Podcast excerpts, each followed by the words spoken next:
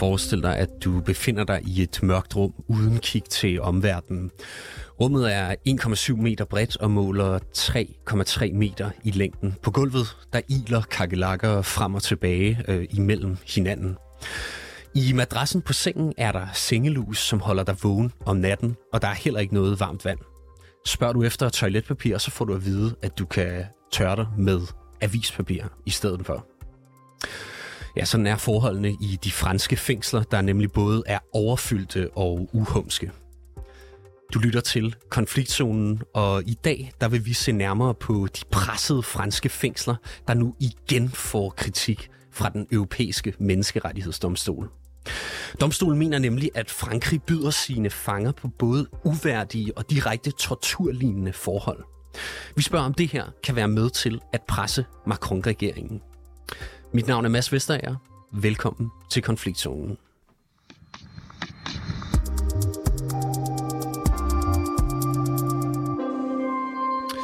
Og så skal jeg byde velkommen til dig, Louise Sandager. Godmorgen. Du er 24-7's korrespondent i Frankrig, bosat i Paris. Hvor stort er det her problem med de overfyldte fængsler øh, blevet i Frankrig? Jamen, det er et kæmpestort problem. Altså, der sidder simpelthen aktuelt 73.000 mennesker buret inde i Frankrig. Det er rekordmange. Der har aldrig siddet så mange. Og de sidder altså på øh, i fængsler, der kun er beregnet til 60.000 mennesker. Øh, så der er hverken plads eller senge til dem. Øh, så nogle steder i arresthusene for eksempel, øh, der hvor folk sidder og venter på at få deres sag for, der er overbefolkningen helt op på 142 procent i snit, og nogle steder helt over 200 procent. Så det betyder jo simpelthen, at der, der er fanger, der ligger måned efter måned på en madras på gulvet. Og lad os lige dykke lidt yderligere ned i forholdene i de franske fængsler. Vil du ikke prøve at beskrive for mig, hvordan fængslerne typisk er opbygget i Frankrig? Jo, altså det er sådan i Frankrig, at man, øh, man skældner mellem arresthuse og fængsler. Arresthusene, det er der, hvor folk sidder, mens de venter på deres sag, eller hvis de har fået en kortere varende fængselsdom på under to år. Og hvis de så har fået en længere dom, så sidder de i et egentligt fængsel.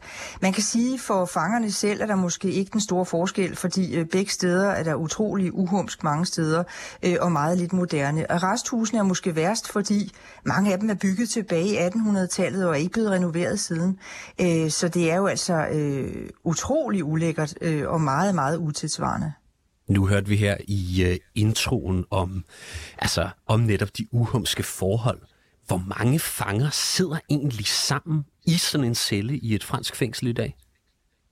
Jamen, øh, lige nu, som det er lige nu, så bor der typisk tre eller fire øh, mennesker sammen i en celle på 9 kvadratmeter, øh, som jo så egentlig øh, er beregnet til to, kan man sige. Øh, det vil sige, at de har mindre end, øh, end 3 kvadratmeter per person. De er simpelthen altså squeezet sammen, ligesom du forestiller dig kvæg. Øh, og der bor de så, nogle af dem jo i overvis, under de her utrolig ulækre forhold. Ikke? Øh, så det er simpelthen realiteten øh, lige nu. Louise Sander, du har talt med Pryn Misov, der er sagsbehandler hos den uafhængige institution L'Observatoire International de Prisons, som kæmper for bedre forhold i franske fængsler. Ja, Brun Misov fortæller, at hun har daglig kontakt med fanger og fangernes familier, som klager både over situationen og forholdene i fængslerne. Lad os lige prøve at høre en gang, hvad det er, Brun Misov fortæller.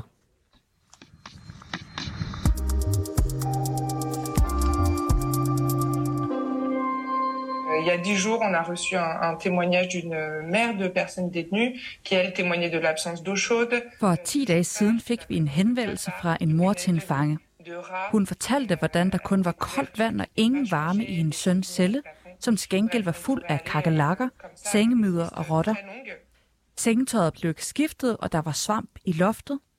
Hendes liste var uden ende. Og øh, Brynmi så fortæller videre om de her forhold, som hun altså har hørt fra fangerne øh, i de franske fængsler. Lad os lige prøve at høre. Hier, on a reçu un témoignage d'une personne détenue. Så sent som i går hørte jeg fra en indsat, der sad i en celle, der målte 71 meter i bredden og 33 meter i længden.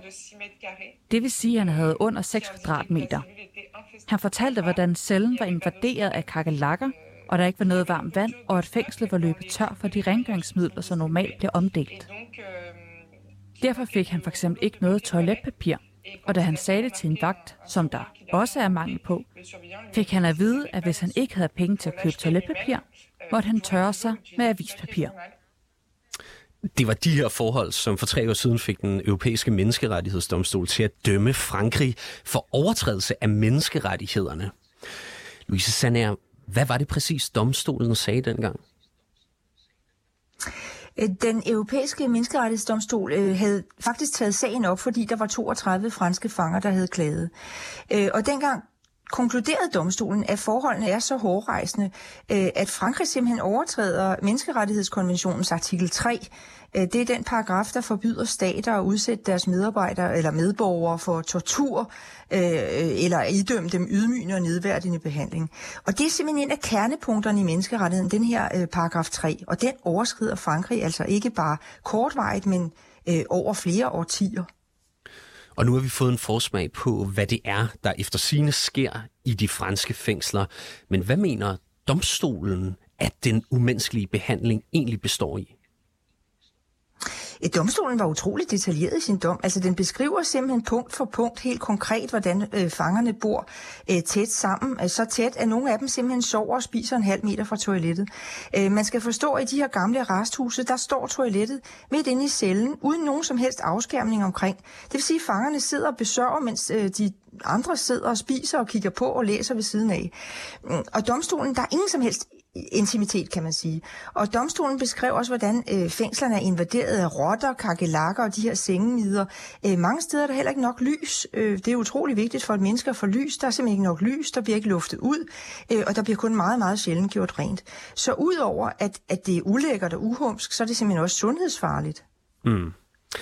Det er jo så tre år siden, at domstolen dømte Frankrig til at få rettet op på forholdene i fængslerne. Men det er jo ikke sket. Hvorfor egentlig ikke? Det er overhovedet ikke sket, det er kun blevet værre. Altså, domstolen har så en kontrolinstans, sådan en komité, som efter et stykke tid rykker ud for at se, hvordan gik det så efter den her dom. Og de kom lige før jul øh, med en lammende kritik, øh, hvor den peger på, at komiteen af Frankrig bare overhovedet ikke gør noget for at rette op på de her forhold. Øh, det er faktisk altså blevet, blevet meget, meget værre, så komiteen øh, siger, at det, der skal gøres noget akut lige nu. Og så er spørgsmålet, hvorfor der ikke bliver taget hånd om problemet med de overfyldte fængsler. Altså, øh, Louise Sandager, du har jo talt med Bryn Missoff om den franske, eller om de skiftende franske regeringers håndtering her af problemet, eller mangel på samme. Lad os lige prøve at høre et, øh, et, et klip engang her med Bryn Missoff. C'est pareil, c'est tout à fait politique, c'est-à-dire que on voit depuis 30 ans over de sidste 30 år har man bygget flere nye fængsler og øget antallet af fængselspladser. Men når man så samtidig dømmer flere til fængsel, så hjælper det jo ikke på overbelægningen. Den er faktisk kun blevet værre. Så vi kan se, at det overhovedet ikke hjælper at bygge nye fængsler, for ikke alene er det ineffektivt, det æder også hele det budget, men ellers skulle have brugt på at renovere de gamle uhumske fængsler. Ja, og øh, sådan sagde Bryn Missoff altså. Og jeg ved også, at hun har en kritik af, at det franske samfund ikke får fangerne sikkert tilbage i samfundet igen. Hvad siger hun om det, Louise Sander? Jamen altså, hun siger jo, at man propper alle pengene ind i de her fængsler øh, på endnu, mere, endnu flere mure og endnu mere pigtråd, øh, men at man ikke gør en pind for, øh, øh, at gøre noget, når fangerne kommer ud igen. At det vil sige, at alle de her tusindvis af fanger, den dag de kommer ud, jamen så åbner man døren, og så står de der, og der er ingenting, der er ingen opfølgning, der er ikke noget som helst. Øh, og så er det jo, øh, så har de kun nærmest den ene mulighed, det er tilbage at falde tilbage i deres gamle kriminelle mønstre, kan man sige. Så der er ikke noget for at integrere dem. Øh, og plus, at mens de sidder i fængsel, øh, er der meget sjældent bliver der tilbudt aktiviteter, øh, meget sjældent bliver der tilbudt arbejde til dem. Det vil sige, at langt de fleste af de her fanger i Frankrig sidder 22 ud af 24 timer i døgnet inde i denne her øh, meget tætpakket og, og mørke, uhyggelige celle. Øh, og det betyder jo, at de som mennesker bliver fuldstændig forkrøblet og ikke har en chance for nogensinde at integrere sig igen. Altså man skulle tro, at det var i det franske samfunds interesse at få reintegreret øh, kriminelle, efter de afsoner deres straf. Men Hvorfor gør den franske regering egentlig ikke noget ved problemet med de her overfyldte fængsler? Jamen, der er jo meget det her, det her billede i Frankrig af, at, øh, at når du har gjort noget forkert, øh, så skal du have en fængselsstraf. Altså, det er sådan den der meget gammeldags opfattelse af, af straf. Øh, og derfor, hver gang man prøver at introducere en ny form for straf, og det kan være samfundstjeneste eller fodlænke eller noget andet, der kunne holde dem væk fra fængslet, fordi man jo også i Frankrig, altså statistisk ved, at hvis folk først kommer i fængsel, jamen så bliver de endnu mere hardcore kriminelle. Og derfor kunne det være en inter- interessant at prøve at finde nogle andre strafmetoder. Men altså, der sker meget tit det, at, øh, at regeringen jo bukker under for en befolkning, som sådan set mener, at nå nej, øh, altså folk skal skam i fængsel. Nu hører vi jo så om historierne her, øh, hvad hedder det, øh, her i Danmark nu, men altså, hvad med i franske medier? Er historien overhovedet på den franske medieflade lige nu? Ja, men overraskende lidt. Altså, øhm, der var selvfølgelig en del omtale, da Frankrig blev dømt ved menneskerettighedsdomstolen. Det er, alligevel, øh, det er alligevel voldsomt for et land som Frankrig, der er en af motorerne i EU, at blive dømt ved, ved den europæiske menneskerettighedsdomstol. Der var omtale, men øh, for sit liv, det fiser meget hurtigt ud. Og når så kontrolkomiteen kommer før jul og siger, at det er altså helt gralt det her, øh, så kommer der nogle små notitser rundt omkring. Men det er altså ikke noget, der rykker ret, ret meget. Ja, det virker jo unægteligt som om, at det er kan man sige, i øh, anførselstegn nemt at blive øh, sat øh, ind i et fængsel i Frankrig, når der er så høj overbelægning. Altså kan man sige noget om, hvor lav grænsen er for at ryge i fængsel i Frankrig på nuværende tidspunkt? Altså, hvor lidt skal der egentlig til for at ryge bag trammer? Jamen, der skal egentlig øh, mindre og mindre til, kan man sige. Øh, mange af de forseelser, som for 30 eller 40 år siden aldrig ville have ført til fængsel, fører faktisk til fængsel i dag. Øh, og det vil sige, at også under Macron har man øh, skærpet straffene, øh, man har gjort dem længere, og man har udvidet sådan, at øh, forbrydelser, som før øh, måske gav en bøde, øh, nu faktisk nogle gange ender med en fængselsstraf. Og derfor er det jo, som, som Bryn Missoff også siger, at flere og flere kommer i fængsel, så hjælper det ikke man har fået 25.000 nye fængselspladser over de sidste 30 år. Men hvis man så også dømmer flere til fængsel, jamen så hjælper det jo lige fedt, kan man sige. Ja, som du siger, det er jo også noget, du talte med Prymisov om. Og det har vi også en, øh, en lille øh, lydsnags af her. Lad os prøve at høre den en gang. Le problème, c'est qu'aujourd'hui, on prend uniquement la question euh, de la surpopulation carcérale. Problemet er, at i dag tager man sig kun af overbefolkning i fængslerne ved at sige, hov, de er overbefolket. Man tager sig kun af konsekvensen, i stedet for at se på årsagen. Man burde nok spørge sig selv, om det ikke i virkeligheden er den franske befolkning, der er overfængslet. Vi kan konstatere, at i præsident Macrons første præsidentperiode er straffen blevet sat op for 120 forbrydelser. Så man kan enten sidde længere tid i fængsel nu, eller man kommer simpelthen i fængsel for noget i dag, som man ikke kom i fængsel for tidligere. Justitspolitikken er blevet hårdere og mere undertrykkende. Ja, nu, det var jo så øh, sagsbehandleren Pryn Missoff, og hun taler jo altså fangernes sag, øh, eller i hvert fald nogle fangers sag i de franske øh, fængsler. Men er der andre egentlig, der taler op for fangerne og de her forhold, som, øh, som, som, som de lever under i de franske fængsler? Ja, men det bliver jo meget ligesom Bryn Misov. Jeg ved ikke, om hun taler fangernes sag, men hun taler menneskerettighedernes sag. Og dem er der selvfølgelig nogle mennesker, og det er der jo nogen, der gør, og nogle organisationer og nogle foreninger. Øh, men det bliver meget hurtigt øh, sådan nogle NGO'er, kan man sige, der står ude på fløjen øh, og råber op, og så, så bliver betragtet som venstreorienteret. Altså generelt i Frankrig kan man sige, øh, politisk er der selvfølgelig nogen, der hver gang siger, at det er også for dårligt, man får gjort noget ved. Men de gør ikke så meget, og det gør de måske ikke, fordi der i befolkningen er den her tro på, at fængsel det er nu alligevel det bedste. Altså det går stik imod alle andre lande i Vesteuropa, alle andre lande, som Frankrig kunne sammenligne sig med, øh, de slipper flere og flere folk ud. De laver alternative strafmetoder, som viser sig øh, at være gode, fordi at det gør, at folk nemmere reintegreres. Øh, øh, men det er Frankrig bare overhovedet ikke. Der er på den måde Frankrig utrolig konservativt samfund. Ja, som du siger, altså det er jo netop, hvad vi hører fra andre lande i Europa, at man prøver at eksperimentere med øh, altså mere samfundstjeneste, eller at, øh, at man finder en form for alternativ sammensætning af straffe øh, hos dømte kriminelle. Men hvorfor har man under Macron så sat straffen op? Det virker jo øh, helt øh, mærkeligt. Ja, det virker helt mærkeligt, også fordi han åbnede sit, øh, sin første præsidentperiode med faktisk at lave øh, en ny øh, fængselspakke, hvor han netop øh, byggede flere fængsler, men hvor han dog i det mindste sagde, at nu skulle de moderniseres. Øh, han var ude under meget pomp og pragt at besøge fængsler og, og se, hvordan folk boede og så videre for netop, nu skulle der gøres noget ved det, og alligevel har han strammet. Jamen, det gør han jo nok, fordi øh, at sådan er det jo tit i politik, kan man sige, der bliver ikke tænkt så langt, øh, og når der sker en eller anden, øh, og det er også det, som Bryn Misoff, hun fremhæver, at meget tit, så bliver de her tiltag jo øh, til straf eller skærpelse af straf, det bliver taget efter, der har været en eller anden horribel øh, morsag eller voldtægtssag. Hold op, siger politikere, nu skal vi også til at få gjort noget. Og så strammer de straffene, fordi det er det, der her og nu svarer på befolkningens krav om, at nu skal vi have sat en stop for forbryderne.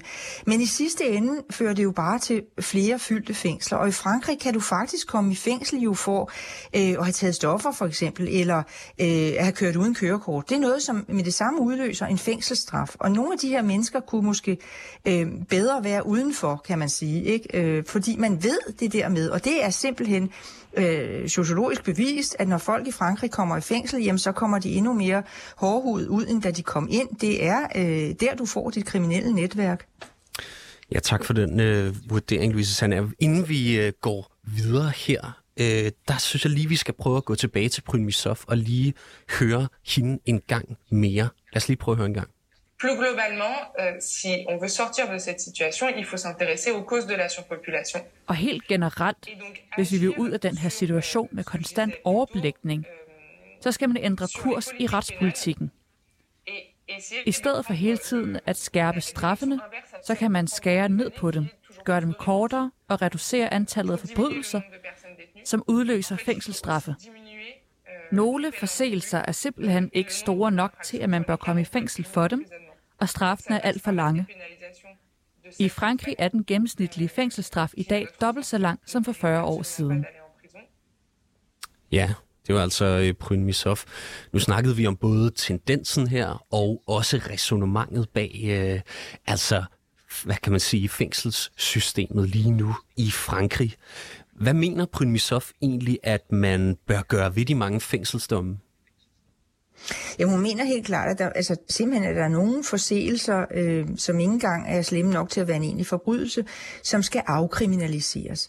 Øh, og så skal man sætte straffene ned, og så skal man i hvert fald, og det er det vigtigste, lave dem alternativ. Ikke? Øh, netop de her fodlænker, netop de her samfundstjenester, altså en masse af de mennesker, som ikke er voldelige, som måske har lavet økonomisk kriminalitet, kunne med fordel øh, gøre noget, der var tjenestligt for samfundet, hvor, hvor det var til gavn for alle, i stedet for at blive buret inde i et lille bur sammen med en hel masse øh, hårdhudet forbrydere. Øh, men det er jo svært, fordi øh, hvis øh, som en meningsmåling fra sidste sommer, så den er sådan set ikke så gammel, så synes 89 procent af befolkningen, at det er en god idé at bygge nye fængsler. Øh, det siger de jo selvfølgelig, fordi de bliver spurgt sådan meget forsimplet om, om hvad man skal gøre ved den her overbefolkning øh, i fængslerne, og så svarer de, så skal man bare skynde sig at bygge nogle nye fængsler. Øh, men politiets fagforbund kræver, kræver for eksempel også 100.000 nye pladser i fængslerne. Så det der med alternativ strafformer, det er ligesom, det vinder ikke genklang, og så er det jo klart, at politikerne meget ofte svarer, øh, svarer på, på, på befolkningens krav, kan man sige. Så det er svært at komme igennem med i Frankrig.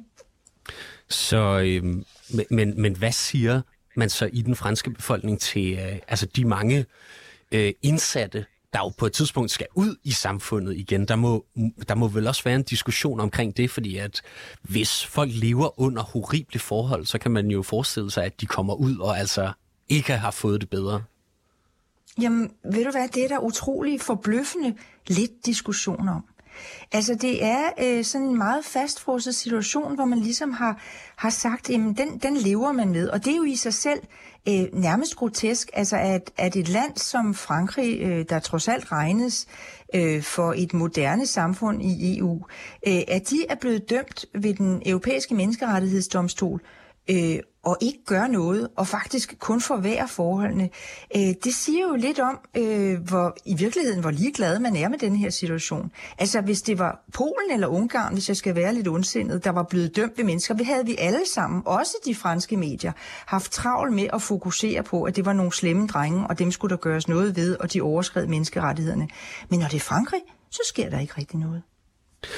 Ja, det leder mig helt eller lidt tilbage, eller lidt øh, hen til det sidste spørgsmål her, inden øh, at vi øh, slutter af. Altså, kan den franske regering egentlig blive straffet for ikke at rette op på forholdene i fængslerne? Nu nævner du, at at der nok ikke rigtig kan ske noget øh, for dem, men altså, vil man ikke fra øh, menneskerettighedsdomstolen ligesom blive ved? Altså, er der i virkeligheden ikke noget, man kan gøre øh, i en europæisk kontekst for at prøve at tvinge Frankrig til at ændre kurs på øh, spørgsmålet om forholdene i deres fængsler? Både ja og nej. Altså, øh, det er sådan med menneskerettighedsdomstolen, at dengang den blev, den blev oprettet, øh, lige siden har det været sådan, at hvis et medlemsland blev dømt der, så var skammen i sig selv over at være blevet dømt nok til, at man skyndte sig at få ændret på forholdene. Så det er ret unikt, at man her har et land, der bare fuldstændig blæser på dommen. Øhm, I sidste instans, det du spørger om er, har den her domstol nogen sanktionsmulighed over for Frankrig? Risikerer Frankrig overhovedet noget? Egentlig ikke. Altså, domstolen kunne i sidste øh, instans kunne godt smide Frankrig ud af Europarådet. Det har de faktisk mulighed for at gøre, hvis, øh, hvis man ikke overholder deres, øh, øh, de her domme. Men altså, det sker nok ikke. Altså, der er jo ikke nogen, der vil smide Frankrig ud af Europarådet. Så derfor så, øh, så risikerer de ikke ret meget. Øh, og det betyder jo faktisk også, kan man sige, at... Øh, øh, at hvis nu vi forestiller os, at Danmark øh, havde en forbryder, øh, der skulle udvises, altså øh, der er man jo i Danmark meget opspurgt. Man ikke udsender til lande, der torturerer deres, øh, deres fanger. Man udsender ikke øh, til, til lande, som, som har forfærdelige forhold i fængslerne. Øh, men altså, vil man lade være at udsende nogen til Frankrig, fordi at man har de her forhold? Det tror jeg ikke. Så Frankrig er på en eller anden måde fredet, og der er ikke nogen, der gør noget. Louise Sandager, mange tak, fordi du var med her i dag. Selv tak. Altså 24-7's korrespondent i Frankrig.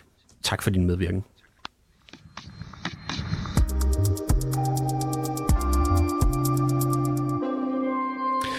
Du har lyttet til dagens afsnit af Konfliktzonen. Vi er 24-7's udenrigsmagasin. Mit navn er som sagt Mads Vesterager, og holdet bag programmet det er Christine Randa og Sofie Ørts.